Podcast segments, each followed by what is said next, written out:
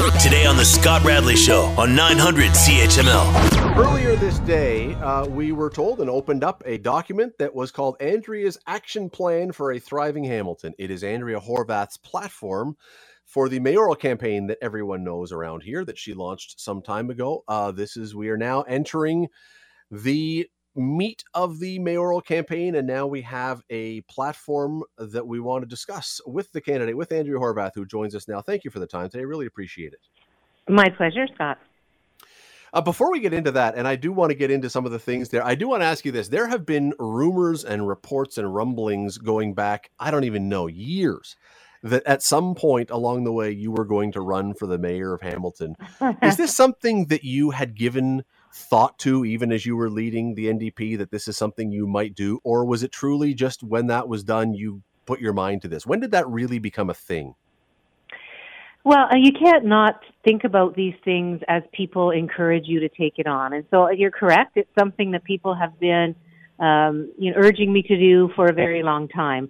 But, but as you know, I had made an obligation, a commitment to the Ontario NDP to try to bring that party out of, uh, you know, out of um, um, pretty much non-existence uh, into a, a more viable party. And uh, that took a lot of work and it took a lot of time uh, and I don't regret any minute, any moment of it. It was, hmm. uh, it was something that um, I'm very proud of.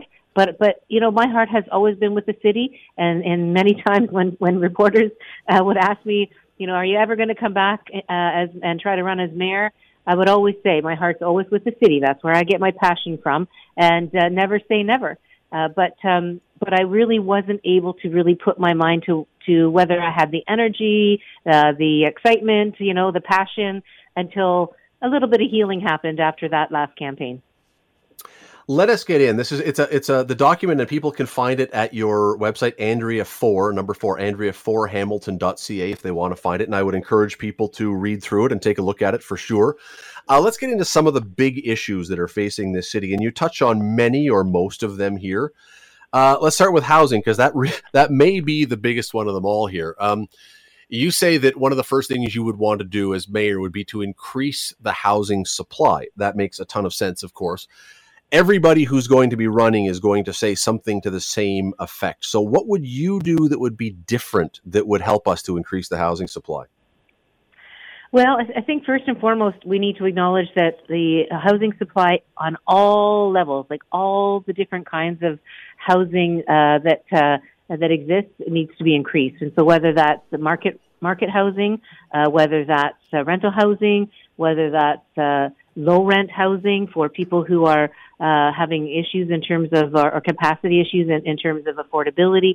All of those things need to be addressed, as well as housing for people with uh, with disabilities, supportive housing for people who need some support to be able to stay housed, uh, women leaving uh, violent uh, homes, for example. All of these things need to be addressed. And so, when when I put together the platform, a, a number of things, uh, you know, really became clear. One is that that no matter what and no matter who I was talking to, private sector developers, public sector or, or not-for-profit sector rather, uh, uh, housing providers, everybody's having a real hard time getting things done at the city. And that means that we can't reach the goal of building more housing if we can't get the approvals process figured out.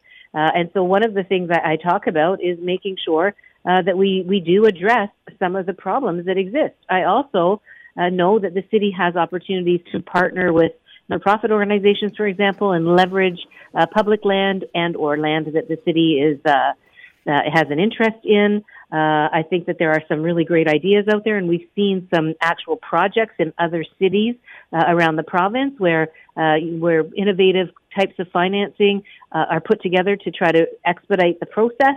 Uh, so there's there's a lot that can be done, uh, and as you mentioned, uh, all of these things are outlined in in the platform through the urban boundary discussion that was had here that I know you followed very closely, um, and other debates, quite mm-hmm. frankly, in this city over the last number of years, there have been times that developers have been criticized and demonized. And yet, when we're going to say we want to increase the supply, by definition, wouldn't we have to make the city even more friendly to developers to encourage them to come here and build more homes? Oh, absolutely, Scott, and that's why I've I've been having a lot of meetings uh, with uh, with private sector developers. Why? Because a, a huge portion of the uh, of the housing that we need is going to be provided through them, and so that's when I when I say things like there are problems at the city that prevent them from getting their projects uh, up and running. Uh, those things need to be addressed, uh, and we need to be really, um, you know, really, I think, focused on that. One of the things that's pretty ironic is that there are developers that are ready uh, to get the shovels in the ground and, and put uh, these uh, housing units in place, but they cannot get the approvals that they need. They can't get the permits done. Everything's taking far too long. In the meantime, they start to what what that does is it starts to create more pressure for the urban boundary expansion. Like if we can't get the if we can't get the housing built within the current urban boundary, uh, the pressures they just building and building and building, and that then spills over to um, to a desire to then move into the greenfield sector in, in, in terms of uh, urban boundary expansion. I don't want to see the urban boundary expansion expansion, and I've been really clear about that. Uh, but in order to realize that goal, we got we've got to make sure that the uh, the projects that can be done within that urban boundary are actually being facilitated. One of the things you say in your platform, and again, uh, that, that, people can find, I'm going to keep saying it, Andrea for Hamilton at uh, .ca if they want to find it. One of the things you say is one way you'll help to do this is you will quote leverage well-established relationships at Queens Park and in Ottawa. And I'm wondering, uh, you're in a unique position because you spent so much time at Queens Park, and very honestly, there was a lot of time over the last four years where you and the current government butted heads.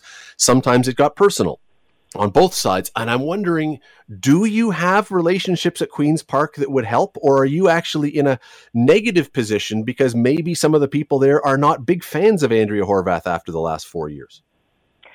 Well, you know, I'm, I'm glad you raised it because one of the things that's uh, definitely the case is yes, first of all, I do have a, a lot of great relationships but we all have a job to do uh, at Queens Park. We all had a job to do, and we are uh, we're professionals in terms of the work that we do. So I, I know that uh, there were times when uh, I got under the premier's skin, whether it's this current premier, whether it was Premier Wynne, whether it was Premier McGuinty, uh, as the opposition, uh, as an opposition leader, and then of course the official opposition in the last little while. That's that's the job I have to do. Yes, sometimes it got a bit overheated. Uh, but at, but at the same time, I think Mr. Ford has really clearly uh, indicated through his own comments uh, when I was um, when I made my announcement that I'm I'm running for the position of mayor.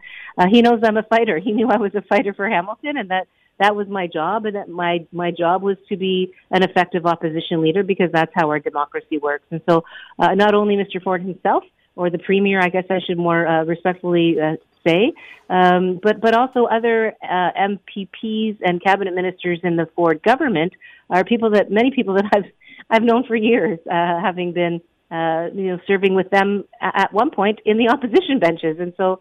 Uh, and, and you know, it's not only the elected people; it's also the bureaucracy, it's the ministries, and and who's getting who. We have you know, a couple of MPPs that are in the opposition benches. We now have two MPPs that are on the government side and uh, and I think that's healthy for Hamilton. In fact, and I'm looking forward to working with all of them, um, and and others, frankly, other people in leadership positions to move the, uh, the you know the the positive initiatives that we can uh, we can see um, that would help our city grow uh, over the finish line. I want to move into another big area in the city that is something that's been plaguing the city for a long time and vexing the city really uh, that is infrastructure. We have, at last I heard, a $3.2 billion infrastructure deficit. Buildings, roads, bridges that have to be repaired. We don't have the money to do it. You have said in your report that you would like to get this tackled. You would like to move forward and get a lot of these things done. I think many people would absolutely agree with you and applaud that. The question is, how do we do that? Where does the money come to do that? Because that's always been the issue. We don't have the cash. Well, it's a good point, Scott, and and uh, certainly I, I, I want folks to know that Hamilton is not the only municipality in Ontario facing an infrastructure deficit and an inability to be able to make the investments necessary to, to tackle in, a, in a, a responsible way. Uh, and so we are uh, in the same boat with many, many municipalities. And so part of that uh, solution needs to be uh, encouraging other orders of government for um, you know to, to, to provide greater support for our 10 year capital plans uh, that will help us to uh, to address it. but you know, the the other thing is it, when we when we do build infrastructure, we need to make sure, or when we replace it, uh, that we're providing that infrastructure or we're replacing that infra- infrastructure uh, not only um, you know in the most cost-effective way, uh, but also in the way that's most reliable. Uh, I've heard horror stories. I'm sure many uh, listeners can relate to this, where uh, roadworks are done or a park is built. and the quality just isn't there. So it, it's not just a matter of um, you know taking the lowest bid and, and and slapping together something to get it done. Uh, it's about making sure that that infrastructure is quality, uh, has longevity, uh, and we can be uh, we can be you know confident that it's going to last a, a, proper life cycle. So all of these things need, need to be part of uh, the infrastructure solution. Uh, but but you're right. The the capital piece is it's a juggernaut that um, that Hamilton is dealing with, as are, are as are many other municipalities. And so it really is about prioritizing uh, and also trying to work with the other mayors, uh, particularly the big city mayors, to um, try to, to try to shake some more funding loose uh, from the other orders of government. Would taxes have to rise to do this? Well, you know, this is a really important question, especially now. We all know how unaffordable life is uh, for folks. And I think we just have to be very, very careful about increasing uh, any uh, uh, any tax burden. Uh, obviously, the estimates are quite high, and there there's like a sticker shock kind of uh, uh, price tag on on what um, might happen in terms of the tax rate. But a responsible council with a responsible mayor uh, will will prioritize the projects uh, and will make sure that that we're thinking clearly about the impact on people uh, because it's not just about money; it's about people.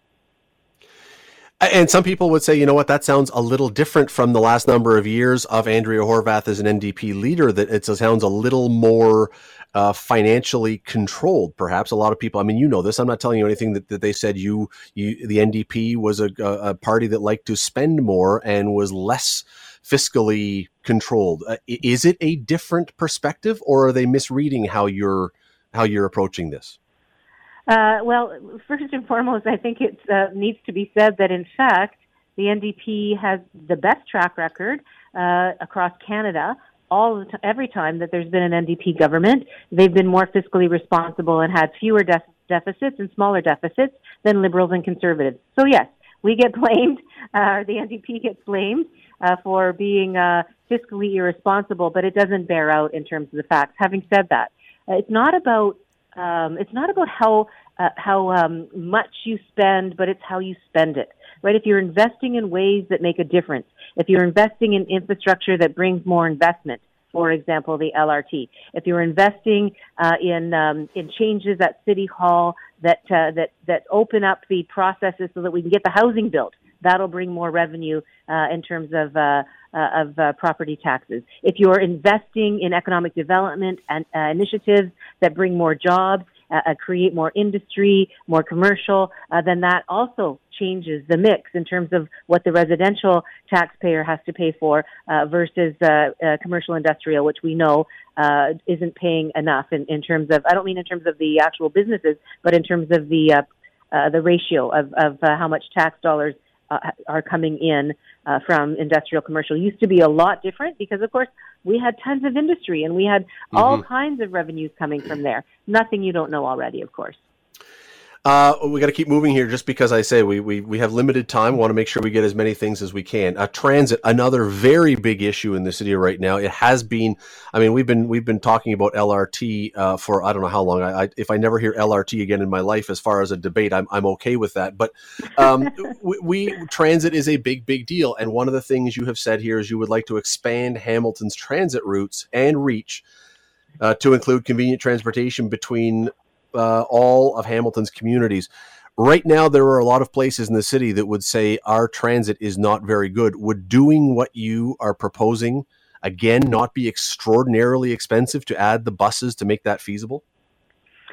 Well, you know what's expensive? What's expensive is when uh, when I'm up um, in, for example, Flamborough, talking to Chamber of Commerce uh, uh, members there, telling me what they need is a bus because they need workers and uh, entry level positions that some of these uh, smaller communities have in their uh, in their main streets and their small business communities, uh, they, they can't they can't get this they can't get the staff because the catchment area for labor is not there in these smaller communities. So they need to pull from further uh, uh, afield in our city. But people who are working or, or, or entering the workforce at, at those uh, levels of jobs that are at, at those wages that are a little bit lower can't afford a car. They can't afford a, a car. They can't afford insurance. They can't afford gas. And so it, it's a matter of recognizing again that those investments uh, will make a difference in terms of supporting uh, the um, you know the economic activity uh, in communities where where they're where people are desperate, where where businesses are desperate uh, for workers, and where workers you know want to go to actually work and gain experience.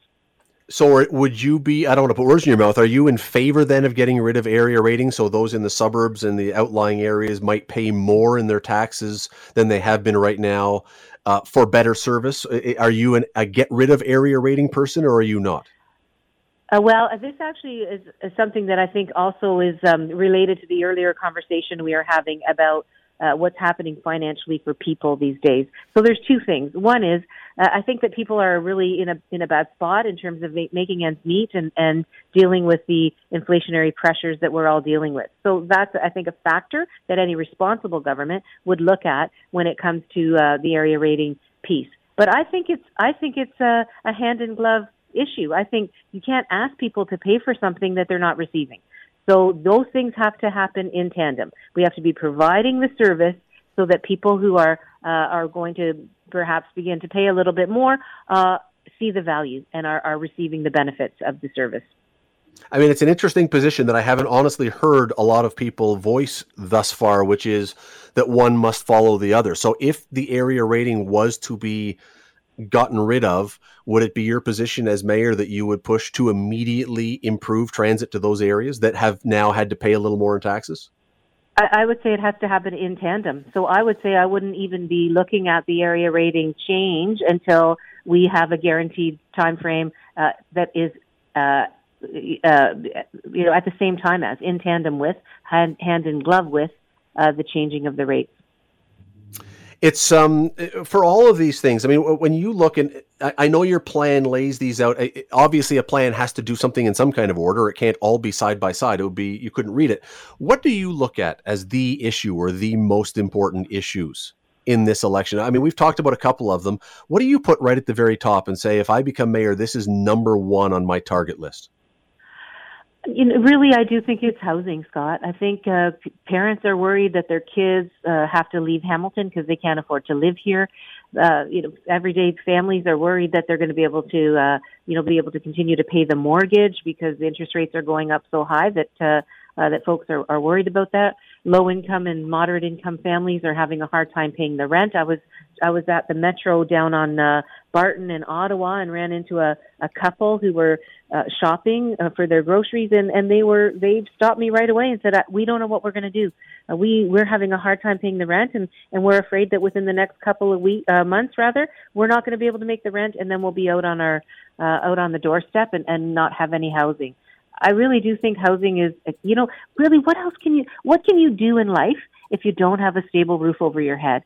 Uh, so whether it's I mean, making sure families can afford rent, whether it's making sure young people can have a fighting chance at, at uh, living in the neighborhood they grew up in, uh, whether it's making sure that we can provide the number of units that are necessary uh, to, um, you know, to, to meet the, the growing population. And, and let me just say this one last thing. It's not just a matter of units, though. It's not just a matter of units. It's a matter of making sure uh, that we're continuing to build strong communities. Uh, you can build all the units in the world, uh, but if you don't have a good community, uh, if you don't pay attention to uh, how people live in those neighborhoods, in those units, uh, then um, then you've really not accomplished much. And, and as a city as old as ours uh, and as amazing as ours, uh, we deserve to leave that kind of a city for the next generation and the generation after that. That is Andrea Horwath. Uh, her plan came out today. One more time. It is at Andrea 4, number 4, Andrea4Hamilton.ca. You can read it there. Uh, and a reminder that uh, the 26th, so two weeks from today, Keanin Loomis, also running for mayor, will be joining us to talk about his plan. The week after that, October the 3rd, Bob Bratina will be here. We'll call it Mayoral Monday. That has a, a ring to it. Maybe we'll get a little ditty made up for it or something. Uh, Andrea, thank you so much for the time today. Really appreciate you taking a few minutes to talk about all this. Absolutely my pleasure, Scott. You're listening to the Scott Radley Show podcast on 900 CHML. Today, we have a guy whose name means ancient. That's what his first name means. And he is the youngest one running. So, you know, little irony there. Keanin Loomis joins us today. Uh, Keanin, how are you? I'm doing well, Scott. I did not actually know that my first name mean, meant ancient. Is that right? Well, see, yeah. you learn something here. You learn something every day. well, and we you. will learn, and we will learn something here from you. I hope too, because I want to get into. We have we have a couple segments, but it's still limited time. But I want to get into a bunch of the things that you are proposing um, as you run for mayor, and things you would do if you win as mayor. Because sure you know, I I don't know how engaged people are in the election yet, but I'm trusting they're going to be soon, and they're going to want to know these things. Yeah. Well, the you engagement have, definitely, definitely uh, been enhanced over the last little bit, and uh, it's you know we're we're seeing so much energy and so much focus now into this, so uh, it's it's getting really exciting the first sentence when you open up your platform online, and by the way, it's voteloomis.ca. I'll mention that a few times so people can go look it up themselves. Voteloomis.ca. The first sentence says, It's time for change in Hamilton. What does that mean to you? Well, what it means is that we can't continue to be doing the same things that we've been doing for the last couple decades. Uh, you know, so as most of uh, the people listening will know, that I, have been running the Hamilton Chamber of Commerce for the last 10 years, been the voice of business here in the city. And uh, we have come a long way as a community. And it has been the contributions of, uh, you know, the chamber and businesses and individuals and not-for-profits and, um, and the anchor institutions and, and so many others. But everything we have accomplished has been in spite of our leadership at City Hall. And so I, uh, ask, like so many other people that I have uh, met along the way, you know, imagine how much more we could be if we had great leadership. Imagine how uh, we could tackle the challenges that we have, take advantage of the opportunities that we have as well. And so, um, you know, obviously, if you look at my competitors, they do not represent change in any way. They've all had their their time. Um, they have been, in fact, uh, very actively part of the problems. And so um, they do not represent change, and I am the only candidate here that uh, that does. Uh, you said that we've had these these successes in spite of the leadership. Who, in your mind, who was the last good mayor of Hamilton? Well, as you know, I've been here for uh, for 13 years, so that's about um, as far back as uh, my understanding of you know the leadership in this community. But uh, you know, I've, I've been able to meet uh, Mayor Morrow, uh, Mayor Wade. Um, certainly, they were very decent gentlemen, um, Mayor Wade in, in particular, um, and people who you you know were doing it for the right reasons.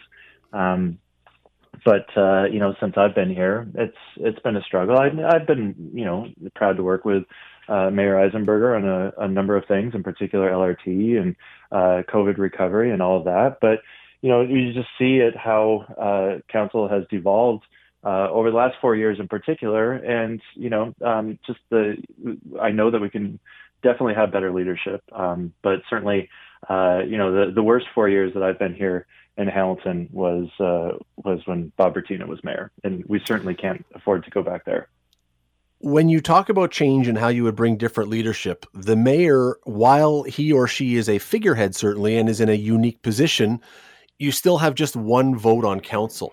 So, is promising change something that you can promise or something that you would hope to do? Well, we're getting change no matter what this year. We're, we're going to have at least seven new faces.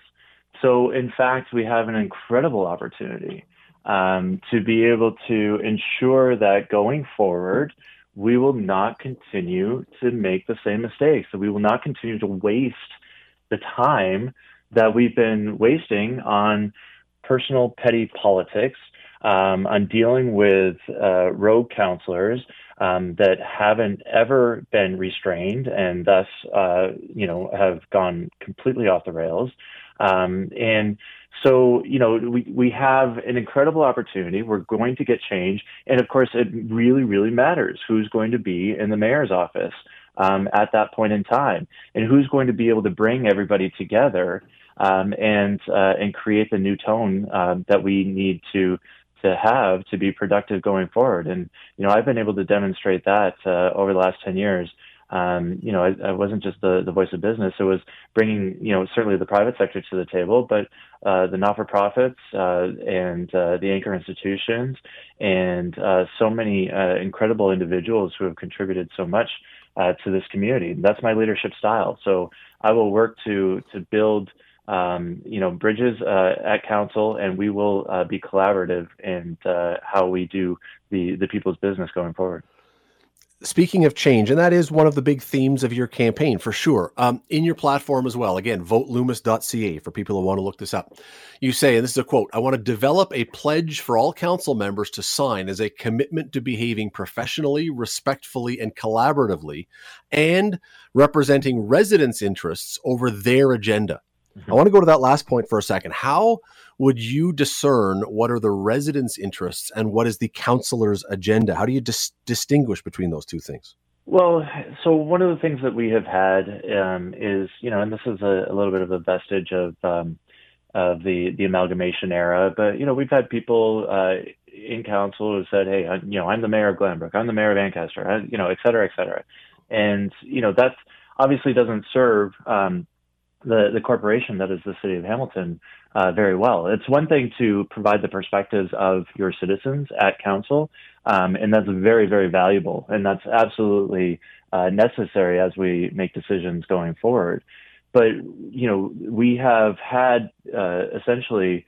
Um, you know the the type of atmosphere in, in, in City Hall where we have all these little fiefdoms, and you know what people have to appreciate and understand, especially you know the newcomers um, that will be sitting around that table come November 15th, is that there are times where you know you you have to wear your ward hat, but there are more times when you have to wear your board hat. When you have to understand that you're the director of the corporation of the city of Hamilton, and you have to be making decisions that are in the best interest of the city at large.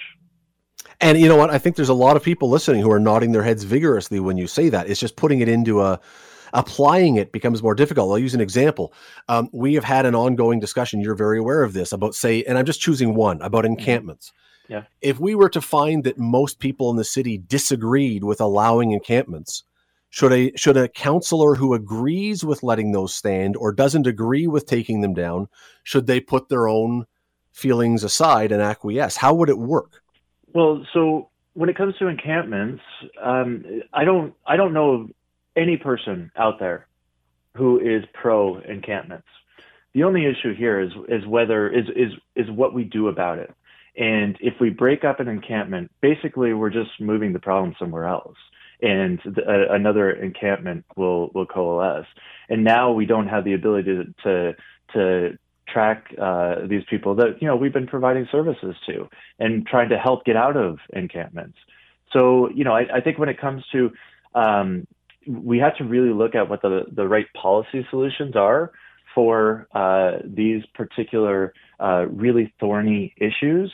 Um, and you know, and, and that's where I certainly want to make sure that going forward, we're being respectful in our conversations, where we're understanding people when they say, you know, and as I have, that breaking up encampments is is cruel and counterproductive.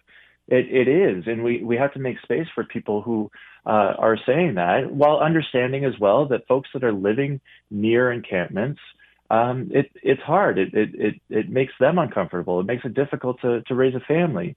And, and we have to be able to understand all sides but really, the focus needs to be in how do we eliminate encampments entirely so that the folks that are right now um, living rough on our streets and in our parks are able to find uh, a, a, warm bed um, that allows them to live with dignity and allows them to be treated um, for you know the the, various uh, either mental health or addictions and or um, you know type of uh, problems that they're going through um, and address uh, affordability at the same time by creating more housing stock. So we haven't really gotten beyond, uh, you know, this whole uh, this binary choice of encampments or no encampments to have that discussion that I just talked about at how we we end encampments uh, entirely. Talking about a number of things in the platform. Obviously, we don't have time to get to everything. Go look up his platform. I keep saying it. Uh, you really should. VoteLoomis.ca uh, give it a read. It's it, it is worth your time. Uh, Keanin, thanks for sticking around. Really appreciate this. Um, you have vowed to oversee the building of 50,000 new housing units over the next decade, or at least to get that rolling uh, right. over the next 10 years. That's about double what we've been seeing on average year after year in the city. Is it feasible? Is it realistic to say that we could double our output of housing units? It's not just realistic, but it's necessary. We know that the supply of housing is one of the biggest drivers of unaffordability in our community. We also know that the province is requiring us. This is the whole, you know, uh, urban boundary versus, you know, uh, debate. The province is requiring us to plan for accommodating uh, 100,000 new households in Hamilton over the next 20, uh, 25 years. So we have to do this. And, you know, the, the way to do that is to, is to lower the barriers, reduce the red tape in City Hall where, you know, the, the stories of of you know projects that are have been languishing for years are legion. Um, and you know there's there's definitely things that we can be doing to address that. In fact you know if the province is saying look if, if you as a municipality don't act uh, quickly to approve these uh, developments you're going to have to refund the development charges well that there's a there's an opportunity and there's a, a, a need right there to invest in, in extra staff um, so that we don't uh, end up refunding those development charges. So it's it's a it's something that's definitely doable. Um, it you know, and, and it's a whole bunch of different types of housing it's not just you know the the few remaining greenfield developments that we have within the urban boundary. Um, it's not just about intensification along the transit corridors as well, but it's also supporting the affordable homes providers. The, the Hamilton is Homes group that have about 3,000 units that are all ready to go, um, and they just need the city to get out of the way. So we're going to clear that red tape. It's going to be a major focus of ours because we just have to. People are demanding it. And you know, I talk to people across the city, and and they're most concerned about, like I am, where are their kids going to live? You know, when they grow up and and get out of the house, and and then ultimately we get into where are they going to work, and you know, what type of city are they going to uh, be growing up in? But um, this is absolutely necessary for us to bring down the cost of ho- housing because affordability is the number one issue here in Hamilton. One of the other issues, another uh, not one of the other, another issue that has come up in discussion, and I'm shocked that this one has become a real issue because it's about the least sexy thing I think we can talk about in the city, but it's area rating. It's become yeah. one of these things that people are talking about uh, miraculously. Are you for or against getting rid of area rating?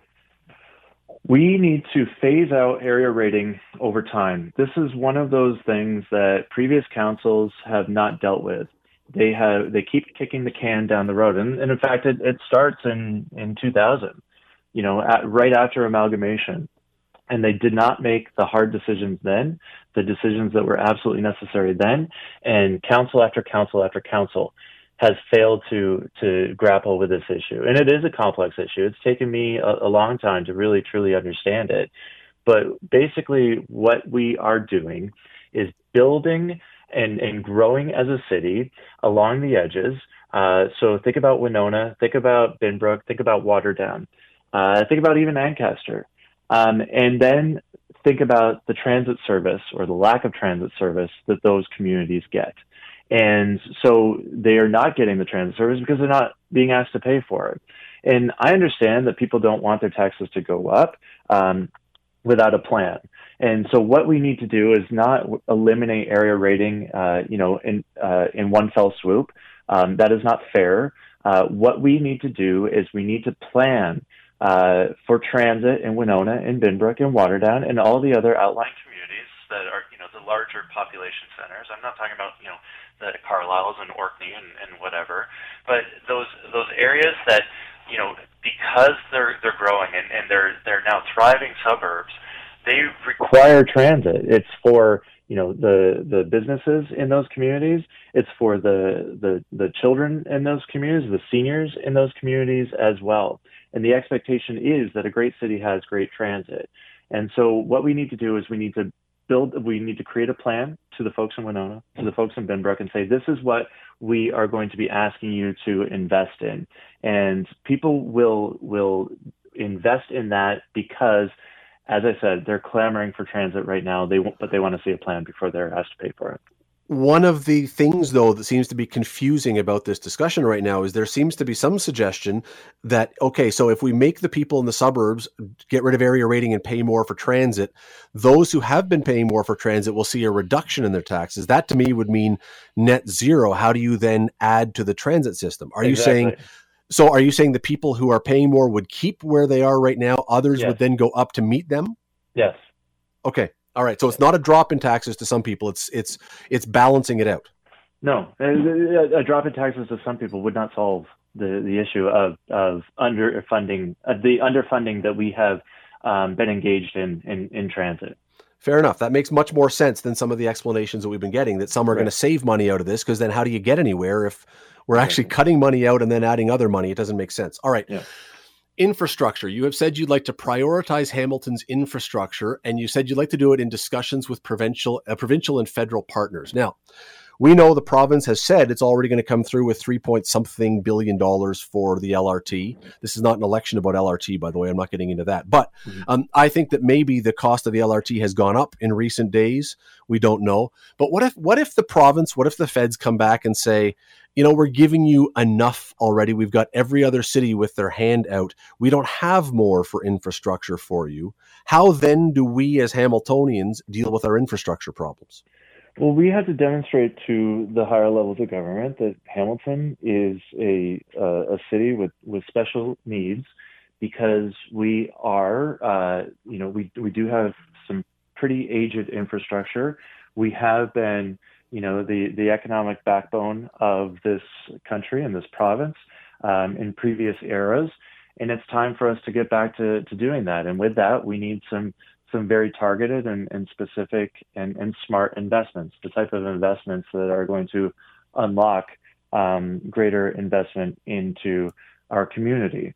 So, you know, the, the 1.7 billion that each of the, the province and the federal and the federal government are going to be contributing to the LRT is a good start and it's a big chunk of change. But you know, we need to continue going forward. We we need to start to plan for uh, the A line, for example, um, as we're building B line, so that we're ready to go forward with that transit project. And that transit project is going to serve the mountain, and it's going to it's going to connect the lower city and the upper city, and it's going to serve the airport airport employment growth district and the airport um, and the, the harborfront lands that we're developing on right now. That's a smart investment, the type of investment that's going to yield, um, you know, greater development in this community and continue on uh, in that vein. We have laid out all of those investments that we're going to need um, from upper tiers of government, so it shouldn't be a surprise that we're going to be asking them for, for more money going forward.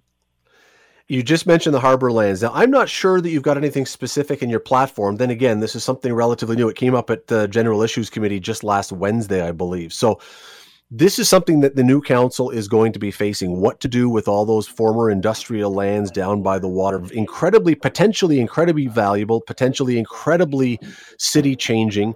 Probably way too difficult a question to get you to answer in the next minute or so. But what is the vision for that from your perspective?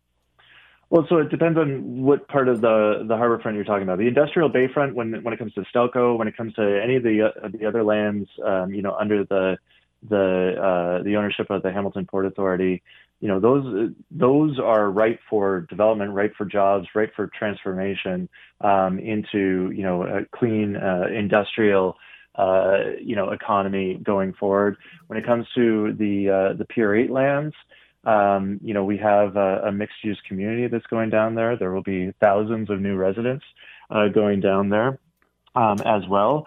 And so uh, the the plan there, or the the big the the, the big uh, issue there, is whether we go forward with a a large tower. Um, or whether you know that's a, a, little out of scale, and, and that's something that I'm hearing from the North End neighbors um, I get their their uh, you know their concerns, and and that's something that we definitely need to grapple with uh, as a new council because we need to get for- going forward with that plan. You know that that is an incredible area uh, for growth. Um, we put already a lot of investment in it, shoring up uh, the, uh, the the the the pier sides.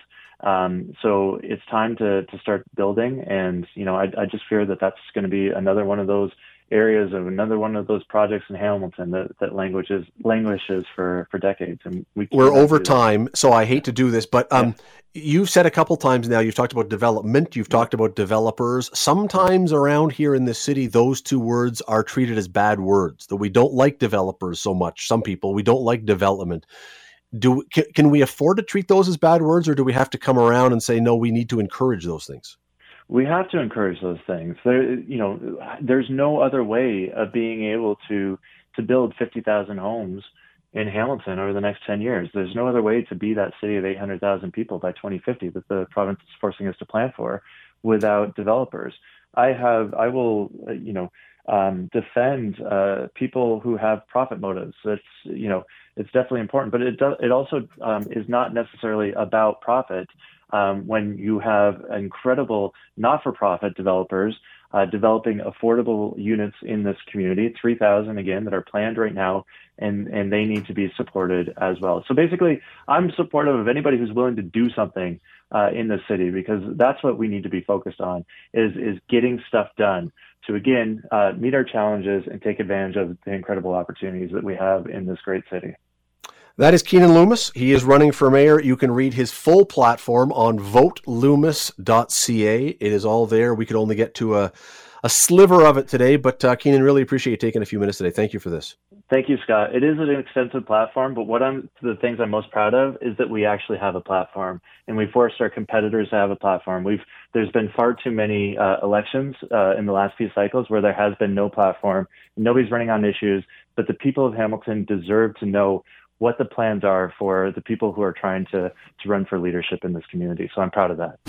You're listening to the Scott Radley Show podcast on 900 CHML. Today, uh, a man who um, I think most people know the name and the voice. He's uh, He's a musician. He's a runner, a marathoner. He's a former radio host. He's an MP. He's a been an MP. He's been a mayor, and now he's trying to be mayor. Oh, he's a counselor as well, and now trying to be mayor again. Bob Bratina. Bob, how are you today? I'm fine, Scott. Thanks for having me on.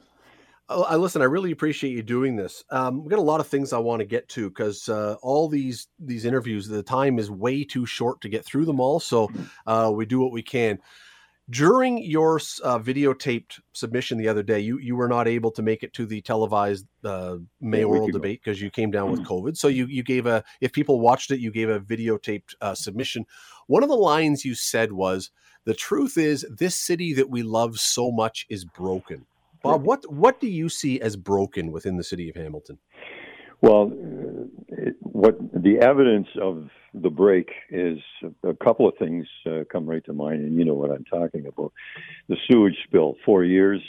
Where's the accountability?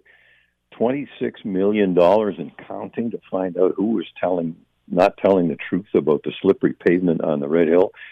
Uh, and I could go on and on, but uh, those uh, two simple things combine to tell you that thing is not things are not right uh, within the management, the administration of the city, and that that's not council. That's from the city manager's perspective, all of the people that, uh, in her case, Janette Smith's case, that she's involved with. So that's something, of course, that uh, tried to be resolved in the year 2000 when uh, you may recall a man by the name of Doug Lychak was uh, the city manager, and council rose up against him because he was trying to fix things and eventually he got uh, a very nice payment, uh, and council got what they wanted. And uh, really, council shouldn't be interfering on that side of uh, of the ledger. But what I would say is, I would be supporting the city manager, unlike I, I don't think the mayor did at the time, uh, to do what he or she needs to do to make sure that we have an efficient and effective administration. Based on what you're describing though when you talk about the asphalt or you talk about the sewage and again those were not necessarily council things those were staff mm-hmm. things. That's right that's would you talking about. would you be then uh, am i reading that you're saying i'm okay if the city manager wants to clean house and get rid of a bunch of people who haven't done their jobs the city manager needs to know that the mayor would be completely supportive of a review of strengths and weaknesses and uh, the willingness to carry out what needs to be done to make sure that we have an, an effective and efficient city administration. That that's there's one employee of the city council, and that's the city manager, and everything on that other side uh, falls under his or her uh, power and authority. There, there is a perception, and we've heard, and you've heard, uh, that a lot of people have said, "Look, I, I, don't disagree that the city is broken, that there are problems, mm-hmm. but the way that problems have happened is because we've had the old guard who has been in there and hasn't fixed it. I know you haven't been there for the past eight years; you've been working as an MP, but what do you say to people who, who would say, yeah, but Bob, you've been there. We don't want the old guard back. We want a clean slate. We, we don't want people who have already been in that position. Well, first of all, I'm talking about uh, the city manager's oversight on the administrative side, not the council side. The council and the somewhat newer council is coming in. Um, I think that our early discussions as, as a council, should I be the mayor, would be the support of the city manager in de- determining um, how to best operate uh, with the staff uh, that's in place or whether changes would have to be made. So I think you'd have to make that clear uh, from the beginning. And I, I believe there would be a willingness to do that because uh, look what we have. You can you could have bought a lot of things for twenty six million dollars, and what are you going to get? You're going to get a bunch of paper that says this guy wasn't doing a very good job there is for sure the staffing that you're talking about. There's also there's been a lot of people commenting that they're also dissatisfied with the tenor of the council over the last number of years. Um, and one of the things that they've said is, I don't want to listen to council squabbling in it again and again and again. There's no doubt that while you were mayor, uh, there was conflict at times. You didn't always get along with council. What would be the reason that we would believe that if Bob Bratina was mayor again, that there wouldn't be more conflict and more sniping and the council would be more there'd be greater decorum around the council table. Well, there was greater decorum when I was the mayor, and, and you're going to snicker at that at first, but I could show you uh, newspaper articles in the Spectator, which is never very kind to me, about how people were surprised how well council was behaving. Council were snipping at me personally for reasons we don't need to get into right now, but the Manning Institute did a review of our city council and found out how well a council and the mayor got along, and I think it was something like 85% of the times I was in uh, on the same side of the votes as the majority of council. So there's there's two things to look at there. Uh, one are those sort of manufactured scandals that, that you're kind of referring to, but the other thing is that council was when I was in place properly chaired, and that's as simple as that. And you do not have, in many cases, proper chairing of council and committee at uh, uh, currently or in the past, and I've seen it, and I, I've seen so often where someone sitting in the chair makes snide remarks about things that are being said around council. That's not the chair's job. The chair's job is basically to keep the speaking list and make sure that everybody stays on track. And so, once again, I, will fish them out and send them over to you. Uh, a spectator article saying how surprisingly well the decorum is since I took over as mayor. Let's get to um, let's get to some of the things. And again, there's so many things that I wish we could talk about. Let's get to some of the things that are directly on the platform um, and we can and people can find this and i want to say and i've said it with all the other ones a votebratina.ca is the website i would encourage everyone to go and give it a read it's important to know what we're talking about here votebratina.ca yeah. Housing is a huge issue in this election. There's no question about that one. Um, the bottom line of your housing strategy, the bottom line is pretty much similar to Andrea's and Keanin's in that the answer is we need a lot more units. That that that yeah. we I think everybody agrees upon. How do you get us there? Well, first, most important thing is a relationship with uh, with the province and the premier. Um, the the availability of land, you know, land is essential to creating housing supply. So we'll get an inventory with the provincial government of lands that could be made available, plus the inventory that we have ourselves in the city. But I think there's still a lot of provincial land that, that uh, could come into play. And then next, we need to review with the province how uh, we would conduct ourselves in terms of development charges and uh, so many other charges that uh, the builders claim are delaying or making more expensive projects. One of the things that really uh, makes projects more expensive is time. And any time delay adds to the cost of a project. So I think most of us to be fair, have been talking about streamlining the process and making sure that there's enough resources there. But in my case, I think that uh, 30% of all of the land that's going to be developed along the LRT corridor should be affordable housing. It should be designated inclusionary zoned uh, to that effect so that we will know that of all those buildings that may be going up, a lot of it, 30% of it, will be dedicated to affordable housing. And, and, I mean, you, are uh, and we got a, a, few seconds left before a break here. In, in, your platform, we we hear a lot about geared to income or affordable housing.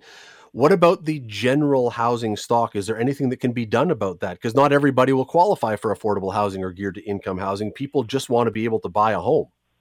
Yeah, you know, uh, for a, a mayoral candidate to say, well, you know, instead of having to buy a seven hundred thousand dollar mortgage, you get one. Uh, you will make it so it's five hundred. You can't do that but a, a, number of other factors have to come into play, of course. But we do see, for instance, that uh, costs are prices are going down, um, not to the point where it was, you know, in 2010 when I I was the mayor of the city of Hamilton. Because I remember speaking to McMaster University students, Scott, this is absolutely true in 2012, and I said, I know that a lot of you may not be able to do this, but if any of you listening to me as the mayor of the city uh, want some advice, my advice would be to buy a house. And if you bought that house in 2012 or 13, you were way ahead of the game. So we we have to look at every aspect of, of affordability to determine what role we can play to keep uh, a price in line so that our kids don't have to move to another community to get a house. Bob, you have made it, I think, pretty clear that one of the things that you would like to see if you become mayor again is to see policing beefed up. Uh, there will be people who will absolutely agree with that. The question, though, is how do we pay for that? Does that automatically mean we're going to be facing higher taxes? Well, the budget covers every expenditure in the city, and this uh, city has been notorious for wasting money over the years hundreds of millions of dollars.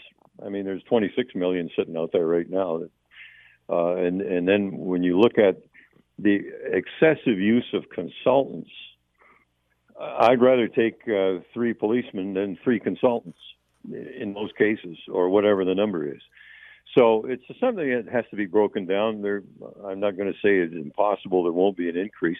And then the chief has to figure out how to incrementally uh, in, uh, grow the size of the police force to the numbers that it needs to be, because we are underserved. There's no question.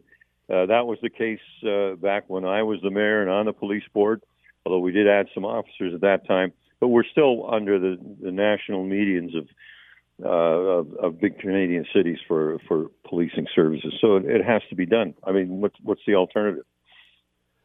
Well, I mean, the, the, the, challenge with this is that un- unless we get a strong mayor system, which we don't know what's going to happen with that, you you would have one vote, and so, you know, we could you you could try to get more policing, I suppose. But is that a, is that a thing that, as a mayoral candidate, you can put out there as a campaign promise because it, I, I don't know that it could be promised. Well, I haven't made any promises. I have. I'm telling people that I'm on the side, not like the other two people, the main uh, candidates, I suppose you would say, who are uh, on the quote de-task or defund line uh, in their attitude toward policing. There's certainly no sense that those, as leaders, would attempt to bring council forward in terms of growing the police service to the uh, so that they have sufficient resources. And that what sets me one of the things that sets me apart from them is I'm determined that we're going to have a safer city because the police are going to have the resources to do, as the Police Act says, adequate and effective policing. That's what I stand for, and that's what I intend to uh, work with council on let's stick with something that may lead to an increased cost, and that's infrastructure. It's something you've spoken about on your platform. It's a it's a it's a problem in this city. Three point two billion, I think, was the last number. Uh, the infrastructure deficit. Yeah. Who knows if that's gone up since then? Where does well, Hamilton find the money to do the things that we need to do? Again, short of raising taxes significantly. Well, you know, we we did City Hall over, and we used thirty million dollars of the gas tax fund to do a 50 year old building, which was inadequate. Uh, to the total cost of I think 75 million or maybe 100 million dollars to do City Hall over. This is a waste of money. we needed 400,000 square feet. We still got that old city hall. There are so many things that we have to look at in terms of, of how of our council uh, expenditures, and and on many occasions we don't even know where those budget numbers are moving around to, because the LRT office in a previous iteration was paid for out of the roads department to some extent because I asked the, the, director of finance, you show me the line item where the LRT office got this money. Well, uh, here's 1.5 million out of roads. So that's infrastructure. And people are playing games with that. And that's got to stop. And I intend to stop it. But will there be costs? Yeah, absolutely. There will be costs. But we also, if uh, what, what will alleviate the cost to the taxpayer is the growth in the commercial industrial side. And if we can bring more businesses, more employment to the city of Hamilton, uh, some of that it'll, it'll never go away, but we can make up for lost ground. So that's, I mean, that's an interesting idea that if we can bring more industrial and business to the community, that would shift the the responsibility or the burden off right. individual taxpayers. However, you have said in your platform that you want to increase the industrial development charge. Wouldn't that make the city less enticing for businesses to come? No, it doesn't because right now uh, they're getting a 50% reduction in uh, the development charges. It's from $24 to around 12. So if we decrease the deduction, it's still a deduction. Let's say uh, it went to 15 or 16 dollars instead of 24. We are so competitive against the other communities around us, the Bramptons and Mississaugas and so on. There are people eager to get going uh, they need uh, infrastructure, they need services into uh, potential industrial lands to put the buildings up and, and get factories going and, and production facilities. So, no, uh, that statement that you made of inc- I'm not increasing the development charge, I'm reducing the um, the bonusing, the, the but that, that, I mean, that's that's semantics. That would be increasing the cost to the developers ultimately from what yeah, it is right now. Our development charges are listed at twenty four dollars a square foot. It will still be somewhat less than that, and that is way less, way less than competing communities. You can you can look it up. It's, Brampton doesn't even come close to us. You have a couple times uh, for different topics since we've been chatting mentioned LRT. This is obviously a I don't think that it's going to be the driving topic on the election uh, d- debate this time around. However, it's there, and there's still stuff to figure out. You decided not to run for your federal seat again. Largely, we heard because you disagreed strenuously with your government's involvement in this. Well, now I you say with their, their failure to consult with me. Uh, okay. Uh, if I said that I could not go door to door and give a rationale for the money that they promised the LRT because nobody ever told me what it was. After months and months of me sending emails and having discussions and, and getting useless little uh, replies like, well, I'm in favor of it, or thanks. That was a, email response to a whole list of concerns I have. And then the next thing I hear is that uh, the prime minister's office has approved all this money. So how do I explain that to my, you know, and if there's a good explanation, I'd like to know it so do you? And so, so, I said, I'm out on this one. So do you support then the LRT, or do you not support the LRT? I support council's decisions. Uh, I've never supported the LRT project, but it's before us. It's up to council to, and and that project is going to live and die in its own merit. You don't know, Scott. You can't tell me right now, because I asked a whole group of media guys around me and pointed at them and asked them, how much is this going to cost or increase the residential tax? And nobody knows the answer. Now, there is an answer, and it's going up, but nobody said it. So, council will have to deal with that. And I'm okay, pleased let's... to to lead that discussion and make sure that it's open and transparent and that we don't have the fiascos that are going on in Eglinton right now and in Ottawa. Uh, I think we're going to get an inquiry, the Eglinton one, and already the inquiry in Ottawa is brutal on how that was mismanaged. Let's take it one step further in the very brief time we have left. Uh, I'm of the opinion that when the final numbers are are calculated, the 3.4 billion that was the most recent price tag is probably not realistic. It's going to, I believe, be up from that. Uh, the province has guaranteed 1.7 billion. The federal government has promised 1.7 billion. If it does come in higher than 3.4 billion dollars, uh, if you are mayor, what do you do when that price tag? How, how do we make this either happen or not happen? What do we do with it if this is actually higher than what we expect? One of the achievements I had, Scott, was Randall Reef. We we completed that project. We got all the funding in place. We got the liability straightened out, and then we put it out to tender. And guess what? Couldn't make the tender.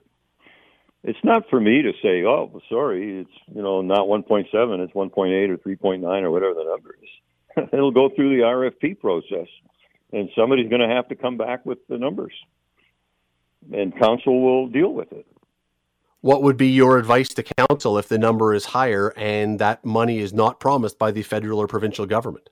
Well, the fact is, council is going to have to make their own decision on what I think will be a six, seven, eight percent re- uh, residential tax increase, and that's up to council. The platform, you can find it online. It is votebratina.ca. Again, uh, as I've said with uh, both of the other two leading candidates, I would strongly urge you to go and give it a read so you know what we're talking about and what all the candidates stand for. Uh, Bob Bratina, very much appreciate you taking a few minutes today to chat about yours. Thanks a lot, Scott. I appreciate it. The Scott Radley Show, weekday evenings from 6 to 8 on 900 CHML.